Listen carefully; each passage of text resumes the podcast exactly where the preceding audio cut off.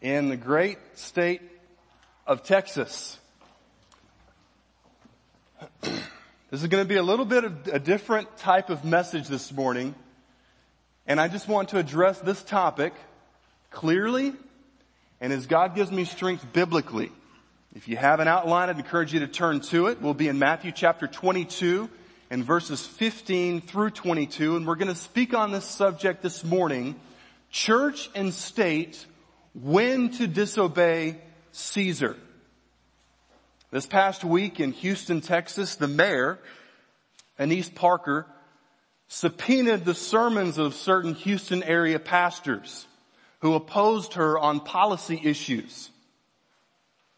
Subpoena being the court order to surrender your documents. It was something called the HERO Act, the Houston Equal Rights Ordinance, which basically allowed uh, men to enter women's bathrooms if the man thought that he should be uh, a woman. They could call it restroom equality. A number of Houston area pastors opposed the mayor on this. And this is something that not just pastors oppose, but people who didn't necessarily believe that you have to believe biblical morality to think that dudes going into the ladies room is not a good idea.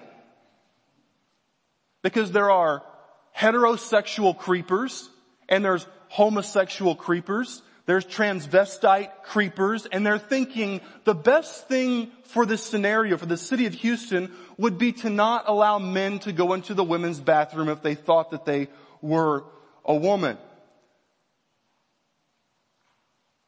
So in response, the mayor ordered in Houston, Texas, in the US of A, that these pastors were under orders to have their sermons subpoenaed. And Annise Parker, the mayor, wrote on Twitter the next day, quote, if the five pastors used pulpits for politics, their sermons are fair game. The firestorm of controversy broke out on news outlets, conservative, moderate, if you can find one, and liberal news outlets. Twitter was absolutely blowing up that a, that a an American mayor subpoenaed the sermons of pastors in her area. And everyone saw that this is nothing more than government intimidation.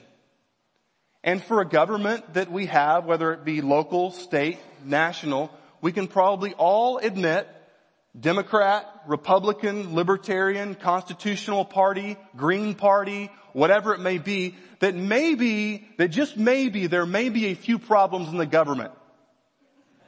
Anybody? All right. So here's the issue. A mayor used the power of the political office to intimidate the opponents. But you know what? This is not something that's necessarily within just that case. Last month, Senate Majority Leader of the United States Senate, not just Houston, Texas, and 46 members of the Democratic Party in the Senate put forward a proposal to actually amend the First Amendment to, in, to cut down and limit the amount and influence of money in politics. Even the Wall Street Journal had an, an article titled Harry Reid Rewrites the First amendment. In other words, if that amendment were to pass, Congress would be able to regulate what Planned Parenthood has to do with elections, what the NRA, what the Family Research Council, any type of group would be subject to Congress's restrictions. Now, I've been able to go to two formerly communist countries, Kazakhstan and Romania. And in Romania, before the wall fell, while it was still under communism, and this is the case in the Soviet Union as well, you could actually have a state church. Some people think that there were no churches in those communist countries. You actually could have a church and you could actually preach sermons with one small asterisk. That the manuscript of your sermon was, check this out church, committed to, presented to the local Politburo, which was the political action committee of that type of government and they had to approve what you could say. So you could go to church, sit in a pew, hear a sermon, but what you heard was only allowed by the government. In other words, it was an edited sermon by the government itself. Some of, the, some of you have seen Rocky, Rocky Part 4 with Ivan Drago and they're fighting there in Russia and the camera pans and it says, and the Politburo looking on. It was this lofty loft filled with Soviet bureaucrats. And that was intentional in the communist mind because the Politburo, the ones who were in charge, were above physically and in every way the common people. They said, here's what you can say, and not only that, but here's what you can believe. So you could go to an official church in any communist country and you could hear things as long as it, number one, did not disagree with government policy. Secondly, as long as it did not clearly present the gospel of Jesus Christ. Because the gospel has brought down more governments than any other philosophy combined. In these communist countries, people believe what they believe because they are told that that's what they should believe. But when I read my Bible, I think of the book of Joshua, where he says, as for me and my house, we will, help me out church, we will serve the Lord. And let's just say in Rocky Mount Baptist Church that as for us and our church, we will serve the Lord. Not out of a sense of thinking that we know more or we're better than other people, but we will not be intimidated by whether it be a state government or a federal government from limiting what is said from this pulpit. Former President Dwight D. Eisenhower said, quote, if you want total security, go to prison. There you're fed, clothed, given medical care and so on. The only thing that is lacking is freedom. Now already some of you that are more anti-establishment than others may think I am liking this sermon already. Some that are more reserved, more faithful to a system may say, well there are, there are questions that I have about Christians and civil disobedience. The question is this, when should Christians begin to disobey government edicts? And our driving thought is this, it's there in your outline, I encourage you to follow along with me. When Caesar, or when the government oversteps his or its bounds, he or it should not be obeyed. Let's turn to Matthew chapter 22, beginning there in verse number 15. Then the Pharisees went and plotted how to entangle him, speaking of Jesus and his words. And they sent their disciples to him along with the Herodians, saying, Teacher, we know that you are true and teach the way of God truthfully, and you do not care. This is so awesome. You do not care about anyone's opinion. Come on. This is Jesus. You do not care about anyone's opinion, for you are not swayed by appearances, meaning you are not pushed around. Tell us this then. Notice how they try to trick Jesus, which is always a bad idea. It's a great way to look stupid in the end. Verse 17. Tell us this then. What you think. Is it lawful to pay taxes to Caesar or not? But Jesus, aware of their malice, said, why put me to the test, you hypocrites? Show me the coin for the tax. And they brought him a denarius. And Jesus said to them, whose likeness and inscription is this? They said, Caesar's. Then he said to them, therefore, render to Caesar the things that are Caesar's and to God the things that are God's. When they heard this, they marveled and they left him and they went away.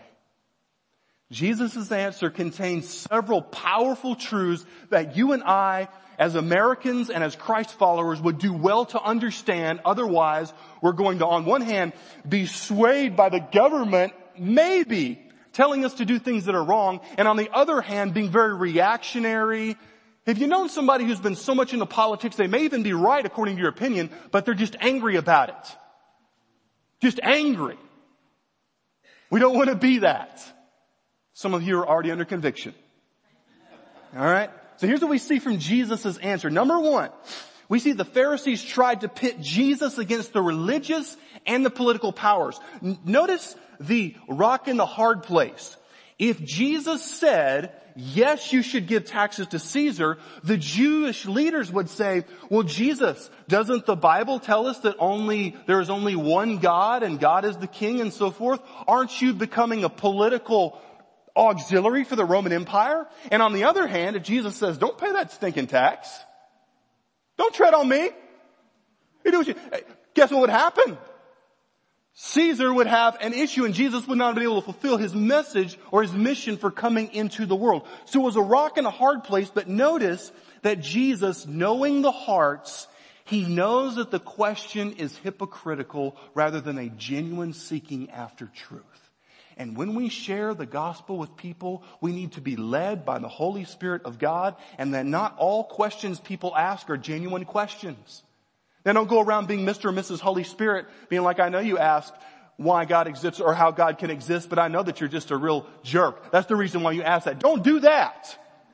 But be led by the Spirit of God to know that many times questions that are asked are, they're merely smoke screens for what lies behind.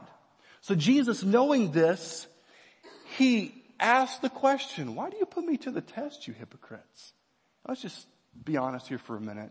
Whether you're a Christian or whether you're not, whether you're a Christ follower or whether this is your first time having to do with anything religious, Jesus, Bible, sometimes if we can peel back the layers of our heart, the reasons why we ask the questions that we ask and say the things that we say, it's because we just want to be justified in doing what we do. You know what I'm saying? But when Jesus comes in, we truly want truth, and that's what he's getting at. Notice this, his claim, Jesus' response, his answer to this hypocritical question contains two truths. Number one, government does have a place, but number two, government is not God. Notice he says, give Caesar the tax, and this word in the image and likeness, it's, it's the word icon in the Greek language to where it's basically a stamped image. He's saying Caesar minted this coin. He, it was formed by Caesars. It has everything to do with Rome. Give it to Rome. But in this cool, go with me. Who, in whose image and likeness are we made? Genesis chapter one, man, this is so cool. Isn't it? The Bible will rock your world. It really will. Like I just hope that some people in church would just open it up and read it. Amen? It's awesome. Like, so he's saying the, the coin is made, crafted, minted by Rome, therefore it's Rome's, but you have been minted and crafted and made and designed by God. So here's the question when he says, notice here in verse, um, verse number 21 when he says render to Caesar, this word here has to do with giving an obligation to pay out, to fulfill. He's saying pay the tax to the tax man, but give God what he deserves. In other words, we could say, what duty, what is my duty in response to God? Well, to love him. Amen, church? To love God and to show thankfulness for everything that he's done and to enjoy him, to obey him. Where he tells me in the Bible that I'm a sinner and that left to myself, I can't do anything to earn forgiveness. Are you tracking with me this morning? See how offensive this is? That to say you are not a good person. Aren't you glad you came to Rocky Mount Baptist? Amen. You could have gone to a liberal church somewhere and, you know, so, um, but he says that, that, that I'm a sinner. I can't do anything to save myself, which means that you're not actually good. You think you're good compared to the, to the axe murderer that you saw on TV. You're like, I'm not Jeffrey Dahmer, I'm not this. But according to God, you're jacked up. According to God, guess where Jeff Robinson would be without Christ? On his way to hell. In other words, your life, your job, the car that you're working, that you worked for, or that you're working to pay off in five or seven years, or you're leasing, or that house that you got the mortgage for or paid off, or, or, or, those clothes that you have, or those fun toys that go boom, or they shine really bright, or they go vroom vroom vroom on the lake. The beautiful children, that wife and husband God has, has blessed you with, all of that according to the gospel one day will be pointless and hopeless and will be for nothing if you die without Christ because that's what you deserve and that's what I deserve. So then in our desolation, our disillusionment, and this dark world, we're like, okay, so if I work hard, I pay my bills, I, I put a little bit back for retirement, then is the Bible telling me that one day it's all going to be meaningless? Jesus says, what does it profit a man if he gains the whole world but loses his own, help me out church, his own soul? The gospel says that this life is not so that we can accumulate things, not that we can become awesome things, but so that we can give glory to God through whatever He makes us in whatever type of work, whatever family or lack thereof, whatever brokenness, whatever cancer, whatever divorce, whatever family drama, whatever economic downturn, through all of those things, we come to God in brokenness and say, I God, I cannot do this without you. Please give me mercy. It is in those things that we bring glory to God. And here's the thing, in our brokenness, you ever been to the point where you're really guilty and broken? Not like I feel bad about what I've done, so I'm going to start to do better. But like, I feel so bad about what I've done, I don't have anywhere to turn but to God. God knew that we are and would be and would do what we've done, but yet He sent Jesus into the world. Jesus who lived a perfect life. Jesus got the A plus on the moral report card, the one that we can never get. Combined. Even in a church. Which may not be saying a lot. He came into the world to destroy the works of the devil according to 1 John. He came into the world to save sinners. And that when we realize and admit and confess and take that bag of excuses and throw it away and say, God, without you, I am not good. I need your forgiveness. I need to be saved. I don't need to just start coming to church. I need Jesus to save me. You see, that's when we render to God, when we obey Him and repent and believe the gospel. Jesus is saying, God created you, you're broken in a sin cursed world, but Jesus through the power of the gospel and the power of God can make us brand new. All of our talents, all of our baggage, all of our brokenness, we come to God and we render that to Him. And a beautiful picture of grace, even though we deserve hell, we deserve judgment, Jesus' loving arms come around us. He forgives us. Amen, church. He washes us clean. Washes us clean. That means every dirty thing that we've ever done. Everything that we think, you know what, I continue to do it time and time and time again. How could God ever do anything with me? God is more powerful than our sin. Aren't you glad? And He comes in and He forgives us. He makes us brand new. And that life is rendered to God. You see, that's the gospel. That's what Jesus is getting at here.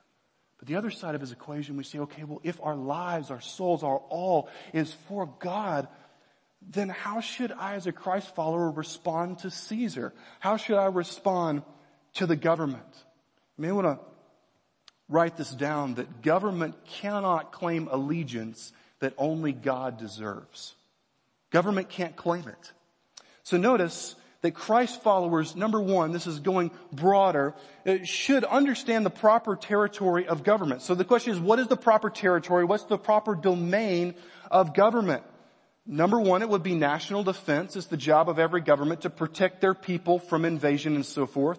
Public works, roads, bridges, infrastructure. This comes from Adam Smith and the Law of Nations, which by the way was published in 1776.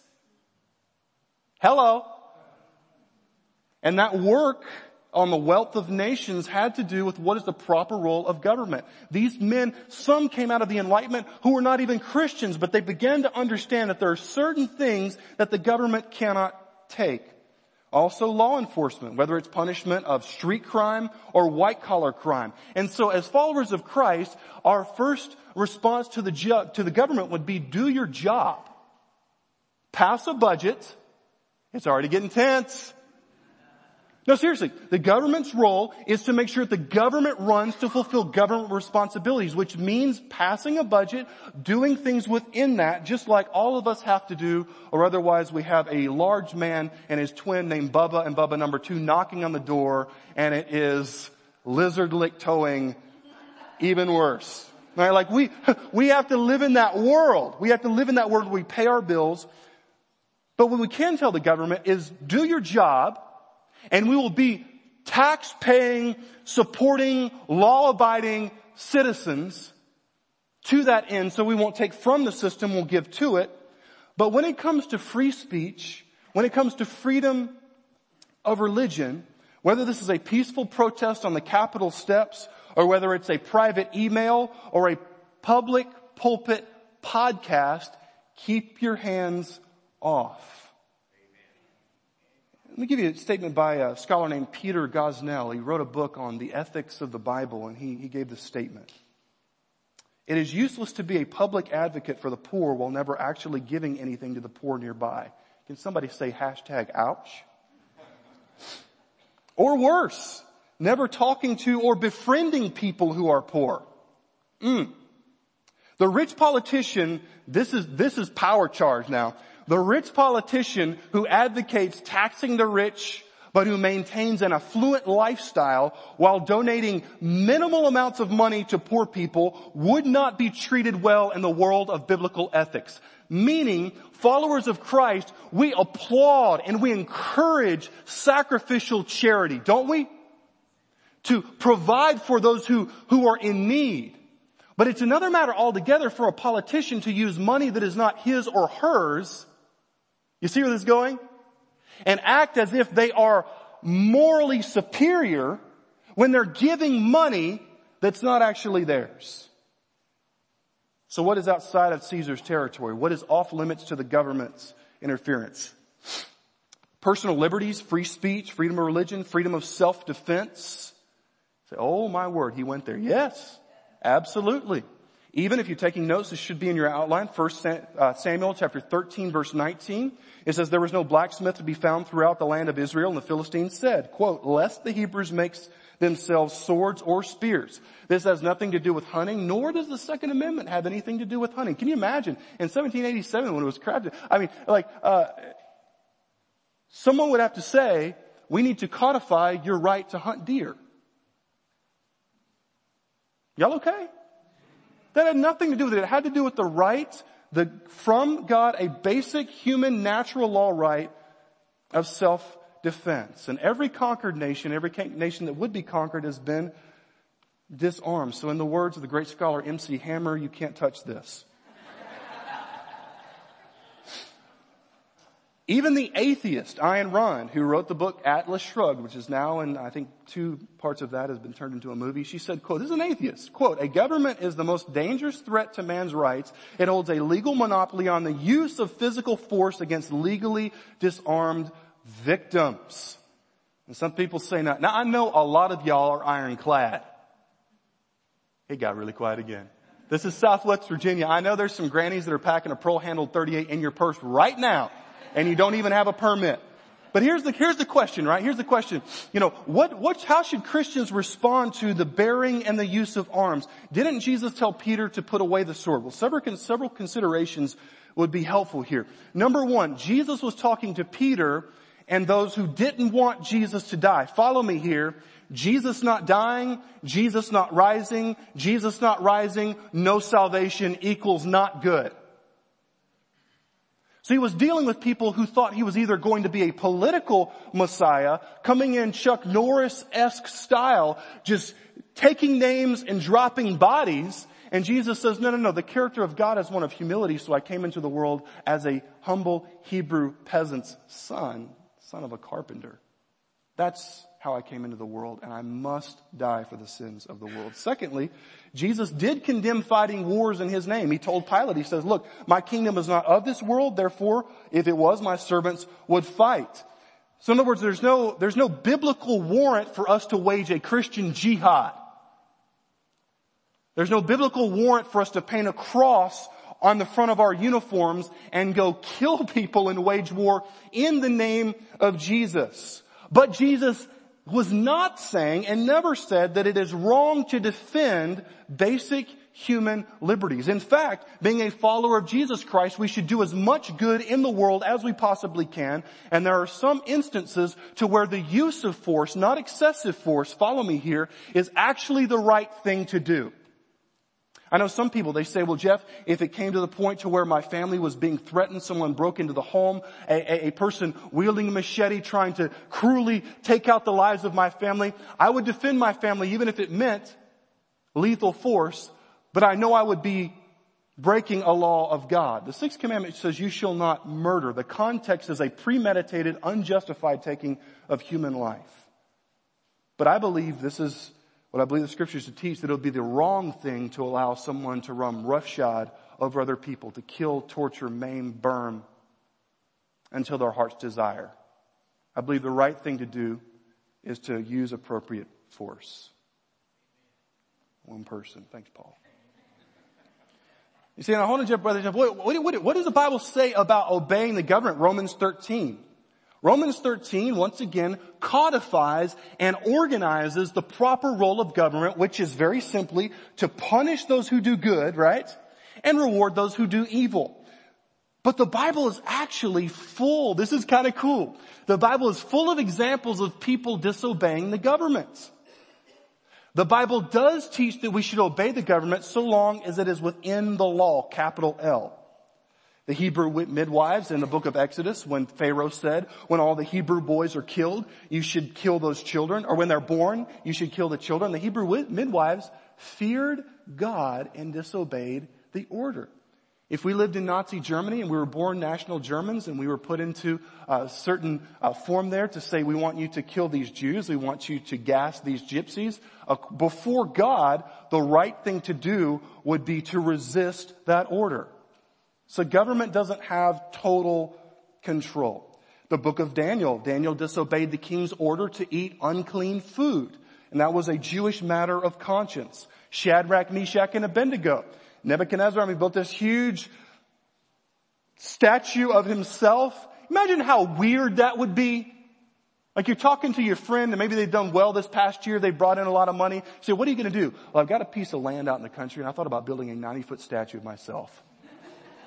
I mean, it's just like, what? And so he built this statue, made everybody bow down and pray. These guys are like, look, I can't worship you, bro, because you're not a God.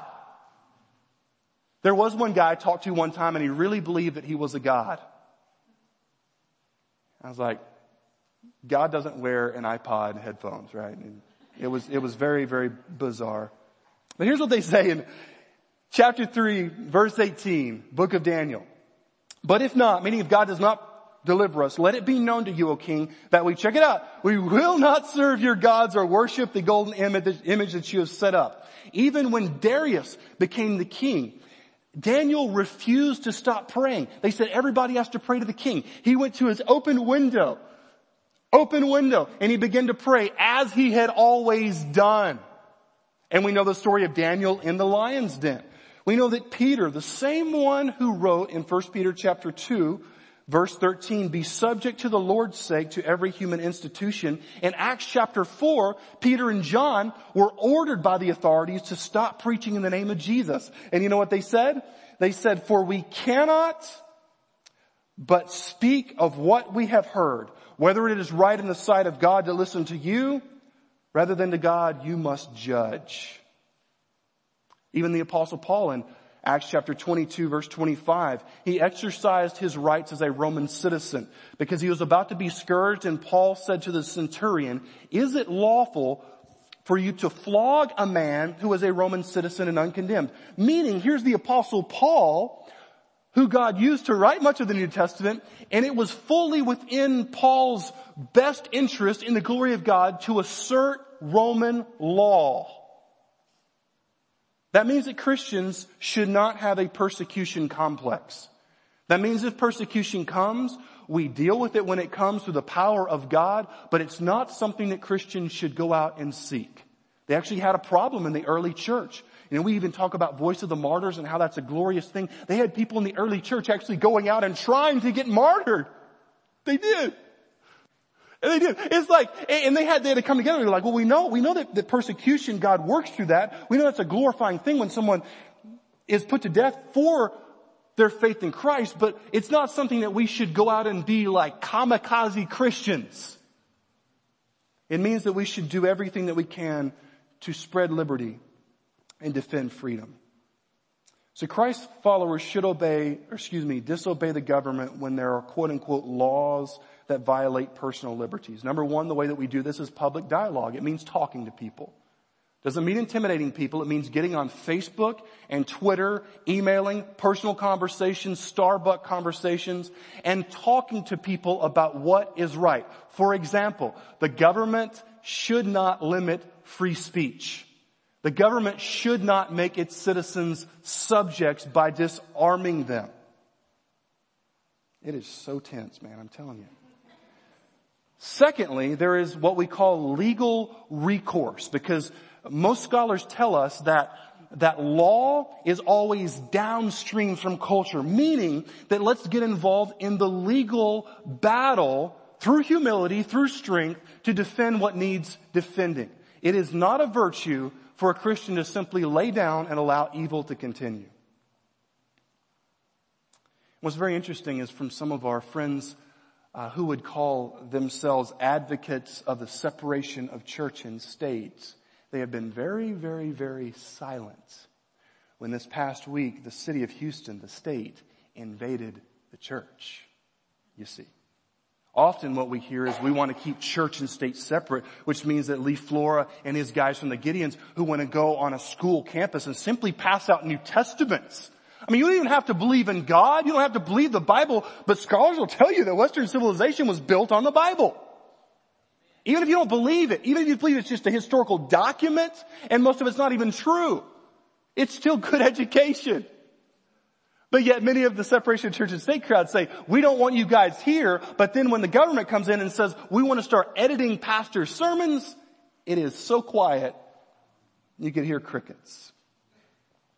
Self-defense is the final, the final step to refusing to allow evil to go unchecked. For those of you that are fans of the old school Twilight Zone, was Mr. Rod Serling. He said this. There's a great episode. It's about 25 minutes long called The Obsolete Man.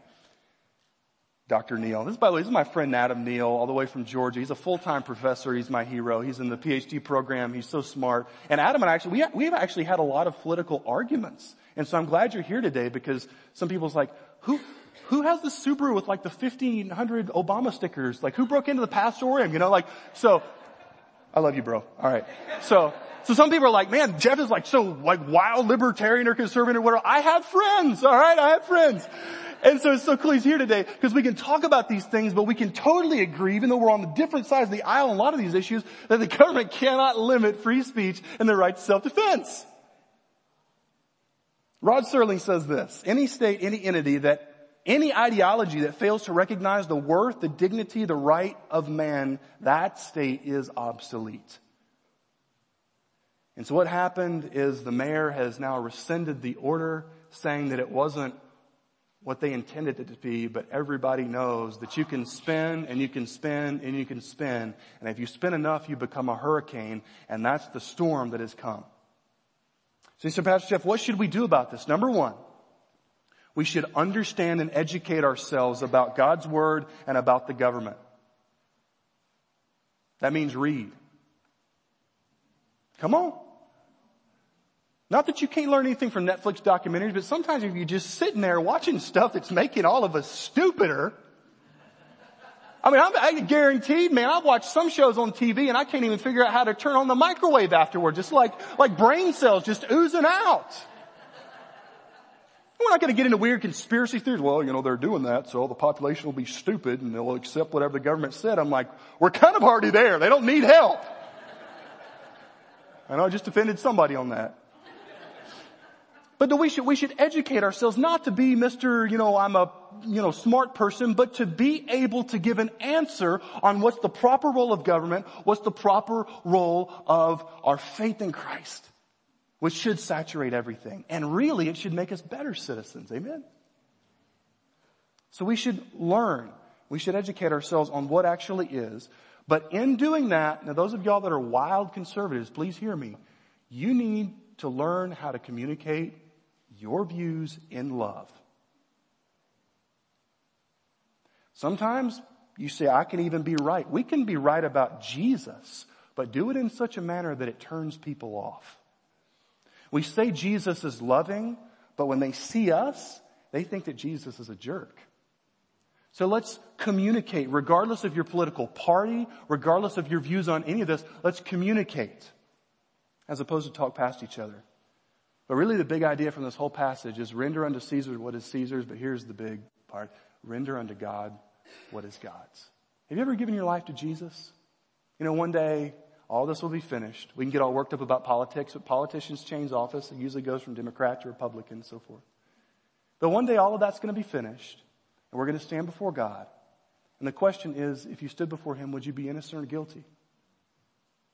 Has there been a time in your life to where Christ has come into your life and changed you? Not if you walked down an aisle or, or been dunked. There's actually a baptistry back there that we dunk people in and baptize them in the name of the Father, Son, Holy Spirit. Not, not have you joined a church, but have you been saved? Have you received desires that you've never had before? Have you been transformed? Because it's very easily, and those of you that you may be new to church, you'll like this. It's very easy to be converted to church, but not converted to Jesus. Where people begin to get fired up about things that change, that have nothing to do with the gospel, we need to be converted to Jesus. And He's the one who has so much love, He can change the heart of the Republican, of the Democrat, libertarian, all of the political parties because Jesus transcends all of that. So the question is if you come to the point where you have rendered your life to the true king, the president who doesn't have a term, but it's good because he will always be good. Have you given your life to him? Secondly, have you plugged in with a local church? We're going to have an invitation here in just a few moments. Band won't be up here. We're going to do an old school hymn. We're going to stand. We're going to sing. If God is leading you to connect with Rocky Mount Baptist Church, we encourage you to come. Join up with us because our area needs Jesus.